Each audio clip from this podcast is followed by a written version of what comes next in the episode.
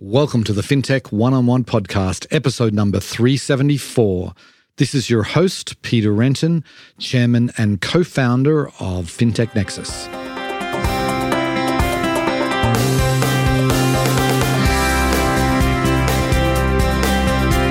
Before we get started, I want to remind you about our comprehensive news service.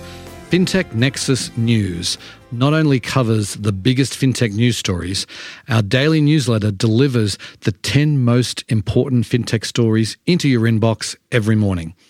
And we have special editions for Latin America as well as UK and Europe.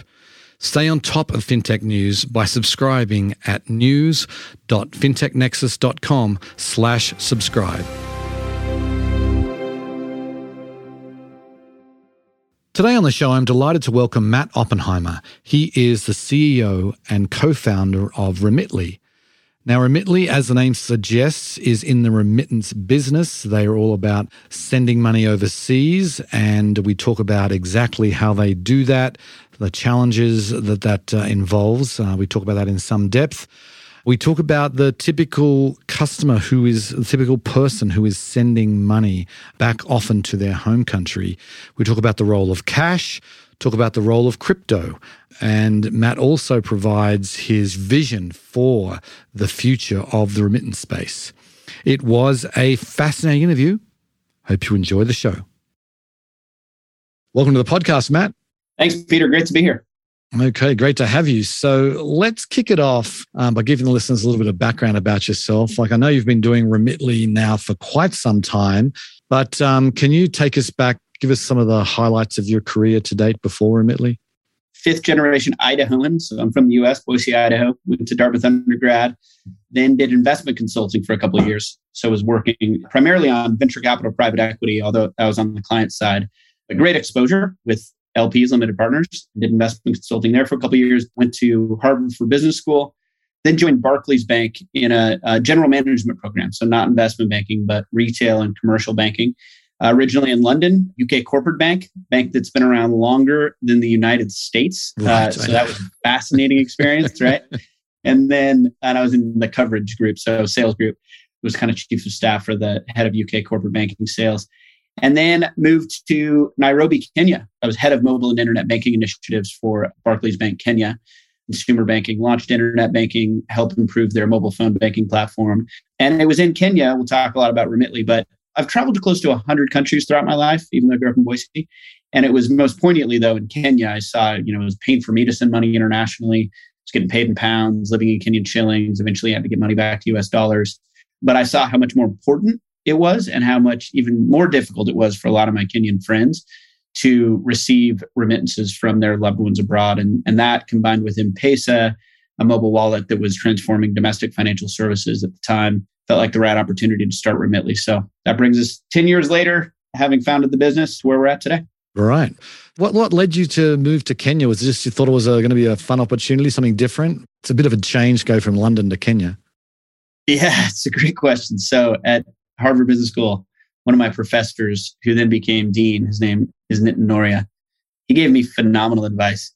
I mentioned I've traveled to close to 100 countries. And so I knew I wanted an international experience coming out of HBS, and I knew I wanted a general management experience, which, by the way, is not the most typical path for somebody graduating from HBS.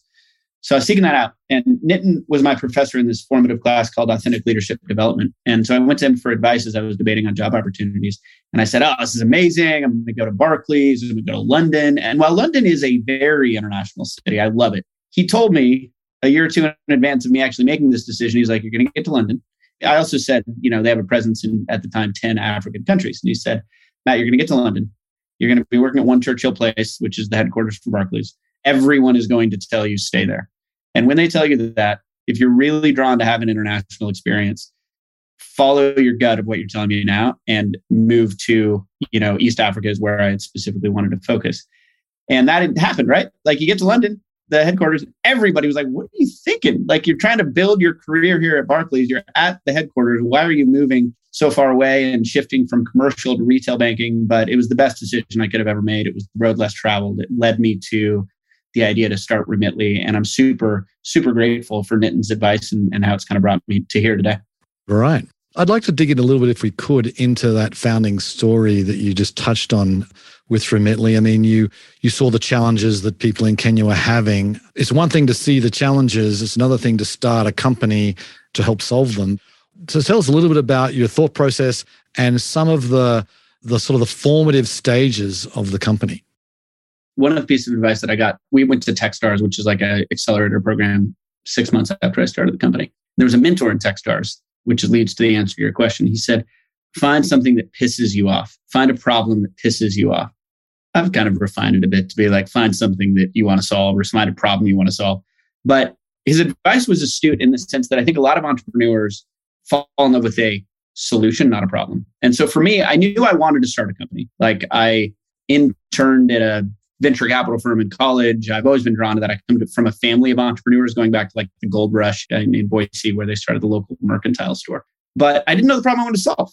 I knew I wanted to leverage technology because you can have a bigger global impact, but I was really patient trying to find that problem I wanted to solve. And I found it, as I mentioned in Kenya, with remittances and how difficult they were. I did not know the solution when I started it. I thought it would be from mobile phones to mobile wallets. Mobile wallets are a great way to disperse funds in certain countries like Kenya. Turns out at the time in the Philippines, nobody really wanted to get money into a mobile wallets. So there were a bunch of pivots in the early days that I won't bore you with, but there were significant pivots, that being one of them broad disbursement network as opposed to just sending funds to a mobile wallet, but lots of other pivots. And so I think that was one is falling in love with the problem, not a solution in terms of the founding story. The other component of the founding story is I think it takes a leap of faith. I think that there's so much complexity, so much more complexity in remittances than meets the eye. And I think had I sat and tried to outline everything that you need to do to start a money transmission company, I would have been like, yeah, good luck, buddy. That's that's very, very difficult. And I think that there's a tenacity that's required that if you talk to any entrepreneur, I think tenacity and perseverance and just taking one step forward every day is an often underappreciated value in successful entrepreneurs. It's less about the idea, it's more about finding the problem and then having the tenacity and audacity to just keep chipping away at it to get through the barriers and the complexities that come with starting any business. This is not a new idea, right? There's been, I mean, there are some companies in this remittance space that have been around, I think, not as old as Barclays, but certainly quite well established companies. What was going to be different with Remitly? Was it going to be a cost saving piece? You obviously must have looked into these companies deeply, I imagine, before you started, right? The first answer to the question is I think that timing also matters for starting a business. And the timing benefit that we had was I started the business in 2011. Easy to forget 10 years ago. Like the first iPhone was launched in 2007, launched. Yep. So not everybody had an iPhone in 2011 or an Android or a smartphone device, especially in emerging markets. And that's exploded, obviously. And I think that that has also made the world much more connected to where you can provide a better customer experience. So believe it or not, like 15, 20 years ago, on your point, there are remittance companies out there. One specifically has been around over 150 years. It used to be that you'd like fax the details in the back end. The remittance company would like fax the details to the like center office of a cash pickup location in the Philippines, and then they would fax the details to like one of the 7,000 islands in the Philippines. And it was delay. It was fraught with delays, with costs, with complexity. And so not only is there a better way with smartphones to connect directly with consumers, but also there is a way to speed up and make transactions much faster and much more affordable. And that's the macro trend that I saw with M-Pesa on the receive side in Kenya, but is something that is much broader than just picking up funds into mobile wallets. Smartphones have, have obviously transformed the way the world works, the connectivity, and we've been able to therefore provide a much better customer experience that's much faster and more affordable. So that was the main insight but a lot of it does come down to timing and kind of understanding you know where those trends are happening and, and starting business at the right time. Right right. Gotcha. Okay so then how do you describe remitly today? Our vision is to transform the lives of immigrants and their families so senders and receivers by providing the most trusted financial services on the planet. And most of what we do is remittances. You know we send billions of dollars a quarter now and yet we're two ish percent of the total addressable market. And so a lot of room to continue to grow. And you can think of us like most of what we do is a mobile phone alternative to an offline cash based way of you know going and giving physical money to send money back to places like Mexico, India, and the Philippines. Is this from the US to these countries, or is it what are the main corridors that you're talking about?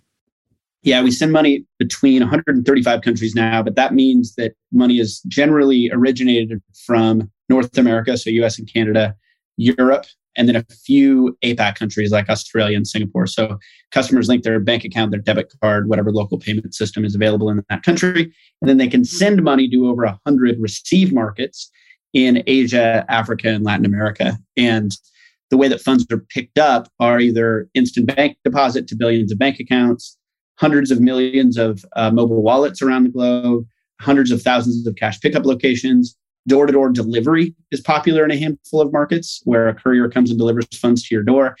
And regardless, the recipient is getting updates every step of the way on you know where the funds are at and any reference numbers if they need that to pick up the funds when the funds have been deposited into the account, et cetera. So that's how the product works.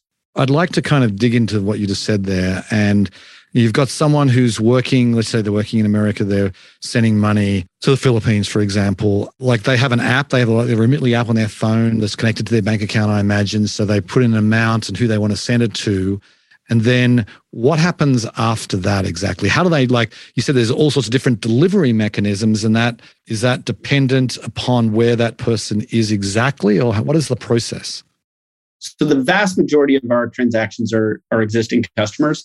You know repeat transactions to send money back for you know basic living expenses tuition emergency medical expenses etc so just for context it's usually just a couple clicks in that way. But i'll explain the first time kind of customer experience so you get a sense. The customer will download the app or go to any digital device.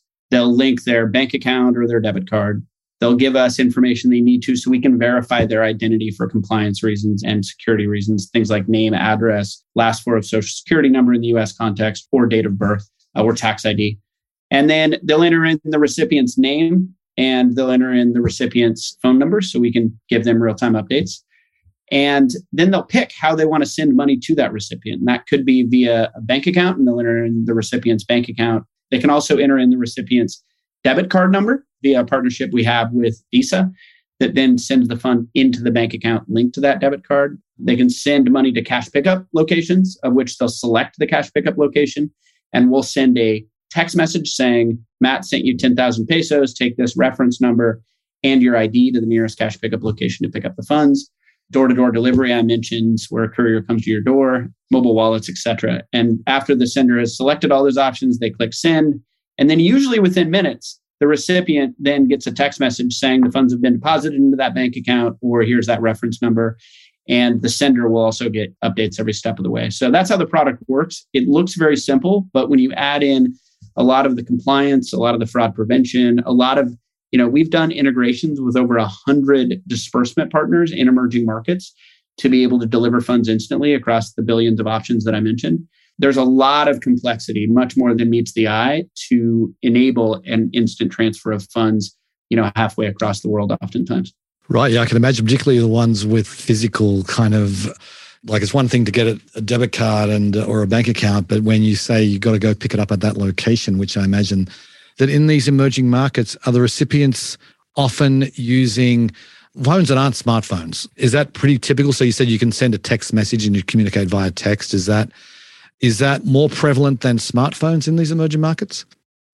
know, it's evolved over the last 10 years of building the company. I'd say more and more individuals not only have smartphones, but they have reliable data access. And it's going to vary significantly based on the market. Mexico is going to be a very different market than the Philippines, than India, than El Salvador, than Kenya, than South Africa. But more and more, as you can imagine, it's smartphones, it's reliable data access. So when I say text, it's being able to communicate to that recipient in the way they can get that information to then go pick up the funds. Is it becoming more of an edge case where they use cash, or is it more like they've got a smartphone, but they might not have a bank account, right? So I don't know if you can give us any broad numbers, but what are like, what's the prevalence of cash versus some sort of electronic kind of wallet type receiving?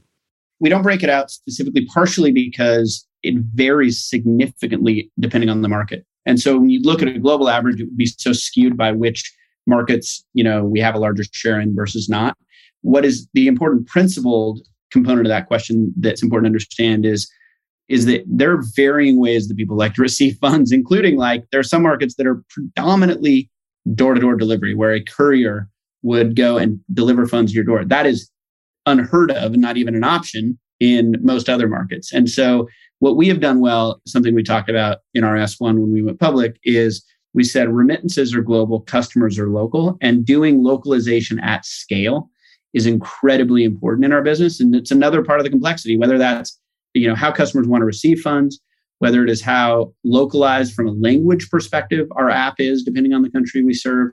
There's a bunch of examples, but the takeaway is remittances are very much global, but customers are very, very much local.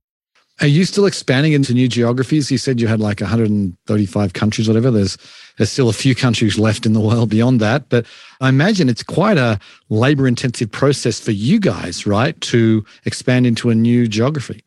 It is, although it gets faster each time. So we are expanding into new geographies, but you can imagine like the second either new send or receive geography it was everything from language to payment acceptance to doing the compliance you know identification when you go into your we're now in more than 20 origination markets when you go into your 21st origination market there are only so many ways to collect funds. There are only so many ways to do identity verification. And so we've gotten a lot faster because there are patterns. And then that's even faster on the receive side because of the fact that on the receive side we've done over 100 integrations. And so it's just about adding a new disbursement partner.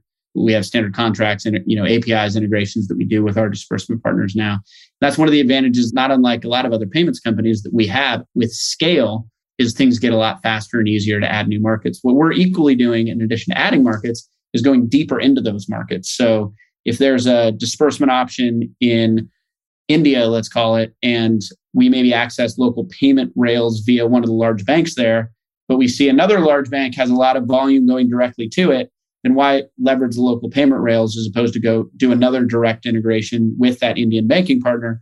What that does is, first and foremost, creates much less friction for the customer because there are fewer intermediaries. And then secondarily, it brings our costs down. So that is how we think about it is not only going broader, but going deeper into those markets to improve the customer experience.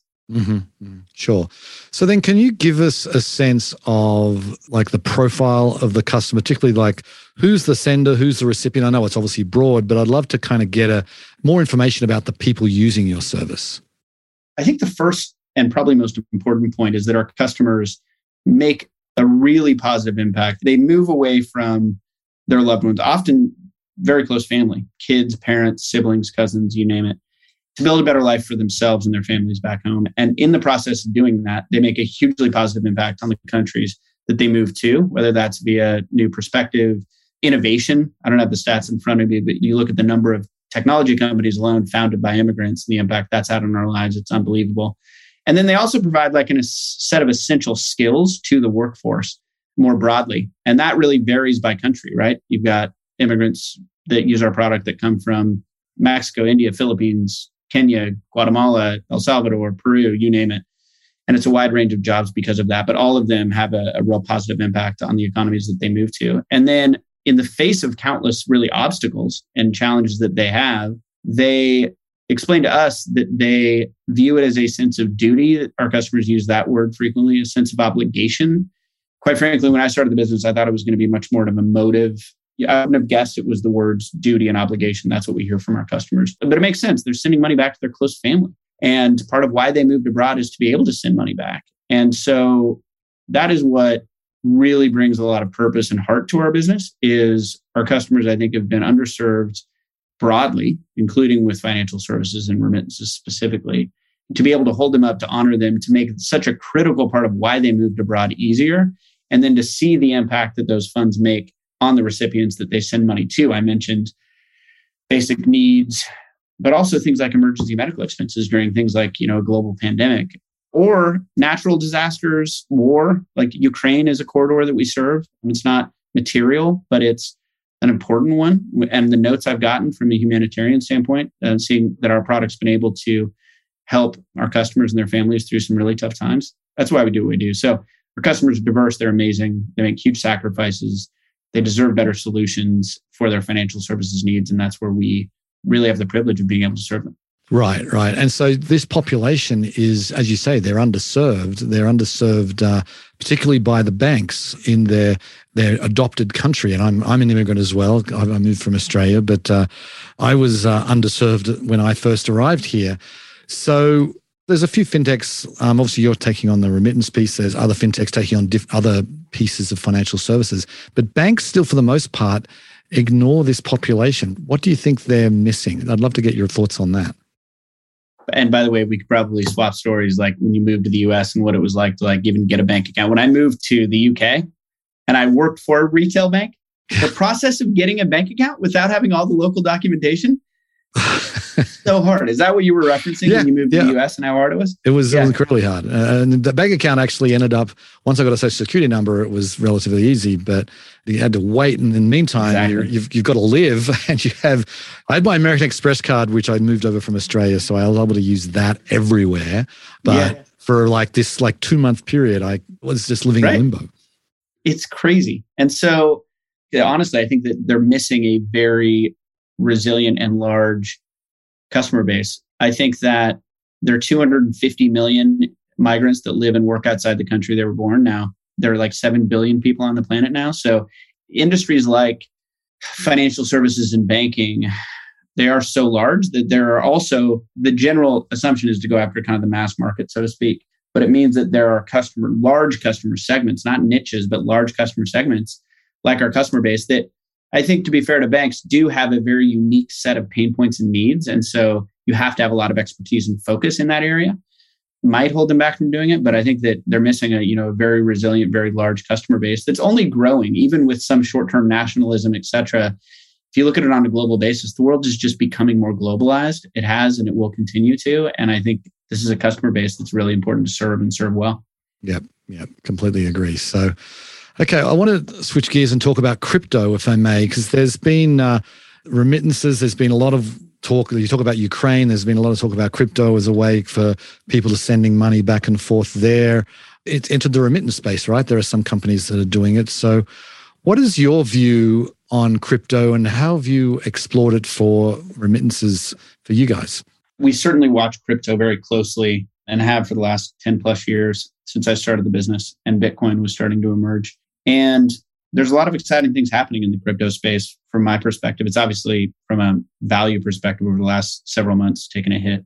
But when I look at it, I'm less from a speculative standpoint and I'm more saying, where is the technology actually solving customer pain points or pain points that exist? And personally, I've been intrigued with things like NFT. I think the idea of digital ownership is really interesting. When it comes to remittances, that often has been, I feel like, something that folks have talked about. Hey, apply crypto or blockchain to remittances and make it free, I think has been a narrative that's been out there. And that is something that we've thought about deeply in terms of how could that reality be the case and what's inherent in that statement or assumption.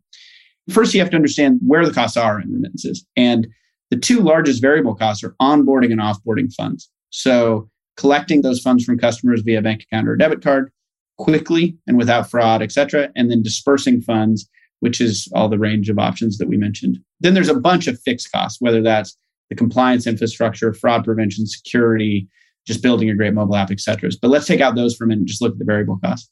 If there was one single cryptocurrency that everybody used globally, then that would disintermediate not only us, but it would disintermediate banks, financial services institutions. A lot of governments, I think, would have some concern around it because of how they collect taxes, how they you know control their currency, central banks, etc. But that is something that I think when you look back 10 years ago, what folks were thinking Bitcoin would become, we pretty early said seems more volatile, seems like it might be a store of value like gold. And that's what it's become. I think what is most applicable today is things like stable coins, things like to some extent central bank digital currencies. There have been some important lessons that have been learned around how one global currency is not necessarily a technology problem, it's more of a regulatory challenge. We've partnered with some of the most innovative companies out there to make sure that we're staying ahead of things. Partnered with Meta, partnered with Coinbase is another example. And I think one, there's a lot more complexity than meets the eye in remittances, which is why they partner with us to be able to do funds disbursement in emerging markets, those 100 plus integrations that we've done over the last 10 years. But I think the second thing is crypto might be popular in certain countries, like where there's hyperinflation. And for us, that's a big plus because if a customer wants to send money from USD to a stable coin or Bitcoin or you name it in an emerging market, so as long as the compliance is being done, then that's great with us. And we are very good at fundamentally translating currencies, whether that's crypto to crypto, fiat to fiat, fiat to crypto, you name it. And so I think that there may be, and I say maybe because I think the future is hard to predict, some countries that adopt crypto, maybe not as their primary financial services vehicle, but as an ancillary one. And if that's the case, we can send money into those accounts, but I don't think it's a silver bullet for making remittances free unless there was one global currency and the US dollar and the euro and you name every other currency out there ceases to exist. that I think is increasingly an unlikely scenario. And I think folks are seeing that. So that's how we think about it. Right. So just to be clear then, so if someone wants to receive money in USDC or Bitcoin or ETH, are you doing that today? We're not doing that today. We could do that. We're not seeing customer demand for it because okay. if you think about our customer base, think about like a El Salvadorian that makes thirty thousand dollars a year working in a restaurant, let's say, sending you know high percentage of their hard-earned money home.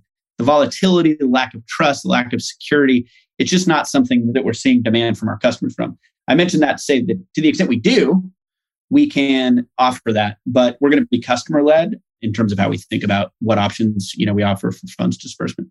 Yeah, that makes sense. And it might be a relatively trivial technological challenge to do it, but you got to have the customer demand, right? Exactly. We're getting towards the end of the interview here, and I want to get into some of the things that uh, you're working on. Like, I guess maybe a two part question. What are some of the interesting things that you're working on today at Remitly? And then what do you think are some of the most interesting things that the broader industry, the payments industry, banking industry is working on? I think for us, it goes back to some of the themes that we've talked about that we've already started to work on, though, from a product standpoint. And that is the fact that it's not only remittances that I would argue are, are broken for immigrants, but there's a wide range of financial services that are not optimized for our customer base. That could be anything from getting a bank account. We have Passbook, which is a bank account specifically designed for immigrants, or it could be a wider range of financial services that we're working on to accomplish that vision that I mentioned. And I think we're uniquely suited to do that. And it's a large customer base that we can serve of which we've already built a trusted brand and have a relationship with you know millions of customers already so that's the main thing we're working on outside of remittances and then in terms of what excites me the most around you know banking or, or payments industry more broadly and what what i'm seeing it's important to delineate between crypto and blockchain and technology just broadly they're related obviously crypto and blockchain is a subsegment of technology broadly that that is expanding but i think that there's certainly a rapid change for how financial services are delivered to customers across the globe, including payments, that's being driven by technology, by smartphones, by reliable data access, by blockchain, by crypto. And you see everyone from central banks now trying to innovate in the space to fintech companies to thank goodness banks are trying and some of the broadly defined money transmitters that we're trying to disrupt innovating in that space. And I think at the end of the day, it's going to be a real positive for customers because you take costs out of the system, you build more peace of mind, more trust, there's less friction. And we're really excited about helping lead that, but we're excited about it more broadly, both for immigrants and just for the world overall, because I think it'll be a better spot once we're on the other side of it. Right. And maybe that we could be we could end with that. Where are we going to get to you know, by the end of the decade, shall we say? What's your vision? Yeah, well, I think what's amazing is that still 75 plus percent, try to get perfect data on this, and again, it varies by corridor. I'm going to sound like a broken record, but at a simplistic level, 75 plus percent of remittances are still sent, not received, sent via physical cash locations. And so that's amazing. And that's because of trust, both of smartphones and not that local person in your community where you have that relationship. But that is shifting. It, was accelerated by COVID. That I think is a bit of an inflection point around customers and the communities they live in having a critical mass of other friends that they know that trust and have used a digital provider to send money back home. And so I think that where you will see the industry go and where we'll be a big part of that is continued transformation to originate funds via digital devices. It's hard to imagine that not being the case. It's just a matter of what's the timeline for that. Uh, but the great thing about the position we're in is the majority of remittances are still sent offline. And that's what we're excited about changing. Okay. We'll have to leave it there, Matt. Thank you very much for coming on the show. It's a great service you're providing. And I think uh, there's obviously millions of people around the world who are being impacted. So thanks again. Thanks, Peter. Great to see you. As an immigrant myself, I have a soft spot for services that help immigrant populations.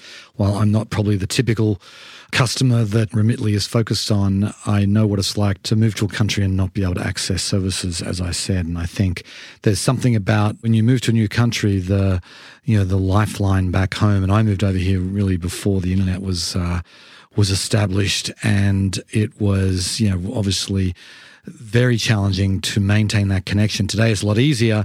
And I think what Remitly is doing is really helping those people in very real ways, helping them with uh, you know, getting money back to their families quickly, cheaply, and easily. And I think that's such an important piece.